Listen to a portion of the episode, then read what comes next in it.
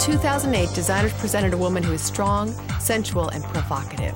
And that pretty tough look is number one on our beauty countdown.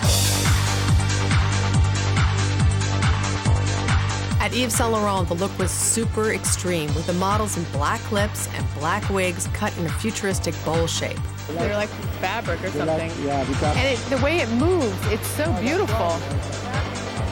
Are you under there? Is there someone there? No. They're hiding. Very strong, very graphic. I think it's good. All the clothes, and when they're all going to be together like this, they'll be beautiful. Gucci. What do you think of this look? I think it's wicked. Rock and roll.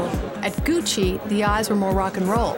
The motivation was 70s rock groupies like Anita Pallenberg. Well, I think it's a fun look for girls.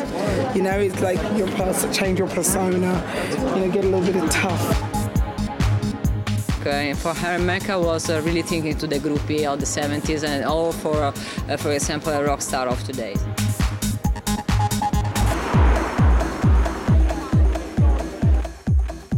At Lanvin, the look Pat McGrath created was sensual, urban, and coquettish.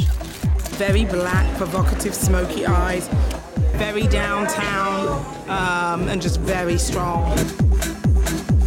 One of the highlights of going to Paris fashion shows is ending it at Lanvin. It is always such a high. I'm down! I'm down!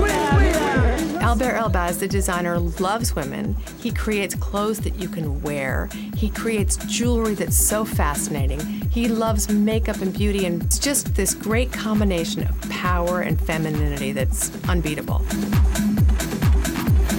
He's just revived Lanvin in such a magnificent way. Stunning, yeah. Stunning. Tailoring is impeccable. Everything's like just elegant, amazing. I wish I could have every single piece in my closet.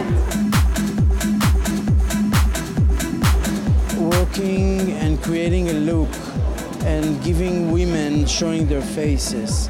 And I think that eyes is like the most amazing and the deeper part in our body. This is the mirror of our soul. So I accentuated the eyes. That's all I've done.